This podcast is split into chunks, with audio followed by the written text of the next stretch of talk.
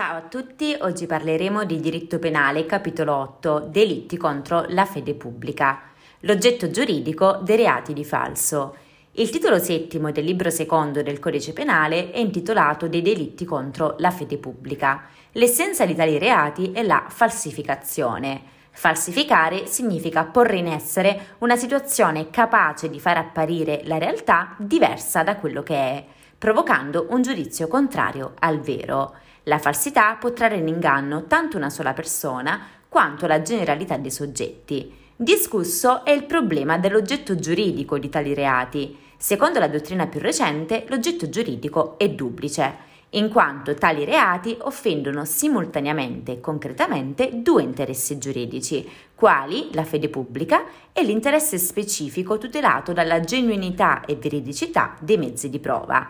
Sono quindi reati plurioffensivi. Quanto alla punibilità dei reati di falso, è necessario che la falsità sia giuridicamente rilevante, ossia idonea ad offendere gli interessi specifici tutelati dall'oggetto materiale di essa, cioè deve produrre danno o pericolo. Da ciò consegue che, difettando tali requisiti, non sono punibili il falso grassolano, cioè quella falsità che per il modo in cui è compiuta non è in grado di ingannare nessuno. Ad esempio una banconota, la cui falsità è immediatamente riconoscibile a vista, essendo più piccola rispetto a quella avente corso legale. Il falso innocuo, cioè quella falsità che, seppur non grossolana, non è in concreto idonea ad arrecare danno ad alcuno. Ad esempio il notaio che avendo dimenticato di fare apporre ad un teste la sua sottoscrizione al momento della stesura dell'atto, gliela fa apporre in un momento successivo. Ed infine il falso inutile, cioè la falsificazione di un documento giuridicamente inesistente.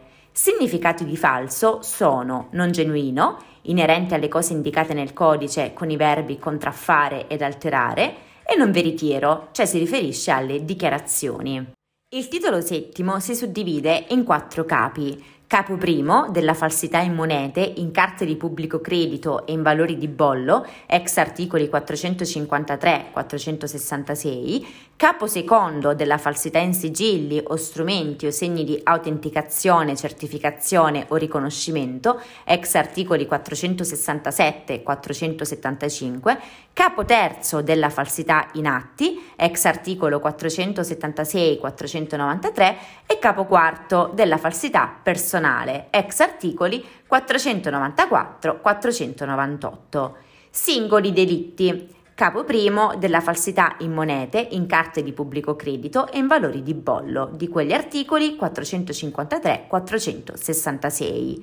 Le norme contenute in tale capo tutelano la regolarità della circolazione monetaria. Il codice prende in considerazione la contraffazione, che punisce la fabbricazione di monete da parte di enti non autorizzati, l'alterazione, che punisce la modificazione del valore della moneta genuina, l'introduzione nello stato di monete falsificate, l'acquisto e la ricezione di monete falsificate e la detenzione di monete falsificate. Il capo secondo si occupa della falsità in sigilli o strumenti o segni di autenticazione, certificazione o riconoscimento di quegli articoli 467 e 475 del codice penale. I sigilli, i segni di autenticazione, certificazione o riconoscimento sono indicati nel loro complesso quali contrassegni. Il contrassegno è un mezzo di prova che differisce dal documento perché non indica il proprio autore e non ha contenuto esplicito ma convenzionale. I contrassegni indicano la provenienza di uno scritto o di una cosa, la qualità o quantità di un oggetto, l'uso che ne è stato fatto. Le ipotesi previste nel codice prendono in considerazione gli strumenti che possono essere adoperati per la falsificazione dei contrassegni. Capo terzo, falsità in atti, ex articoli 476-493 ter del codice penale. Oggetto di tali reati sono i documenti pubblici o privati di cui si vuole tutelare gli interessi specifici che trovano una garanzia nella genuinità e veridicità di essi in quanto mezzi di prova. Affinché i reati in questione si realizzino è necessario la forma scritta, la riconoscibilità dell'autore, quindi individuo o ente da cui lo scritto proviene, il contenuto, che può avere valore dichiarativo o espositivo, che deve essere giuridicamente rilevante. Varie sono le distinzioni che concernono sia i documenti che il tipo di falsità. Tipi di documenti. Documenti intenzionali sono quelli precostituiti per prova, documenti occasionali redatti per altri fini e solo successivamente acquistano valore probatorio. Abbiamo poi gli atti pubblici, ex articoli 483-484, intesi in senso lato, comprendono tutti i documenti compilati dai pubblici ufficiali o dei pubblici impiegati incaricati di un pubblico servizio nell'esercizio delle loro funzioni o attribuzioni. Le scritture private, ex articolo 485, quindi atti formulati da privati o da pubblici ufficiali o impiegati all'infuori dell'esercizio delle loro funzioni.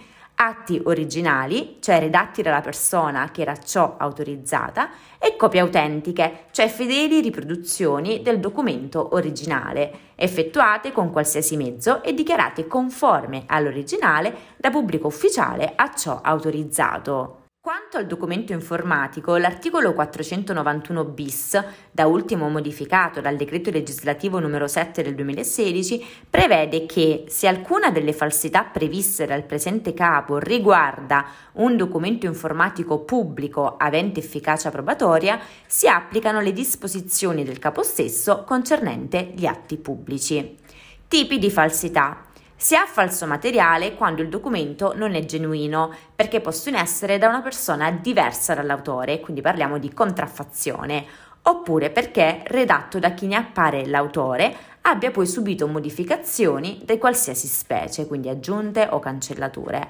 Si ha invece falso ideologico in ogni caso in cui il documento non contraffatto né alterato contiene dichiarazioni menzognere. Capo quarto, falsità personali, quindi articoli 494-498. Categoria di nuova formulazione, essa raccoglie alcune figure criminose consistenti in azioni che possono indurre in errore le autorità o il pubblico sulla identità, stato o qualità di una persona che falsifica i contrassegni personali, quindi nome, cognome, data e luogo di nascita, titolo professionale, eccetera. Per oggi è tutto, al prossimo capitolo. Sappi che mi trovi anche su YouTube dove realizzo dei videocorsi riassuntivi di diritto, nonché su Instagram come la giurista social.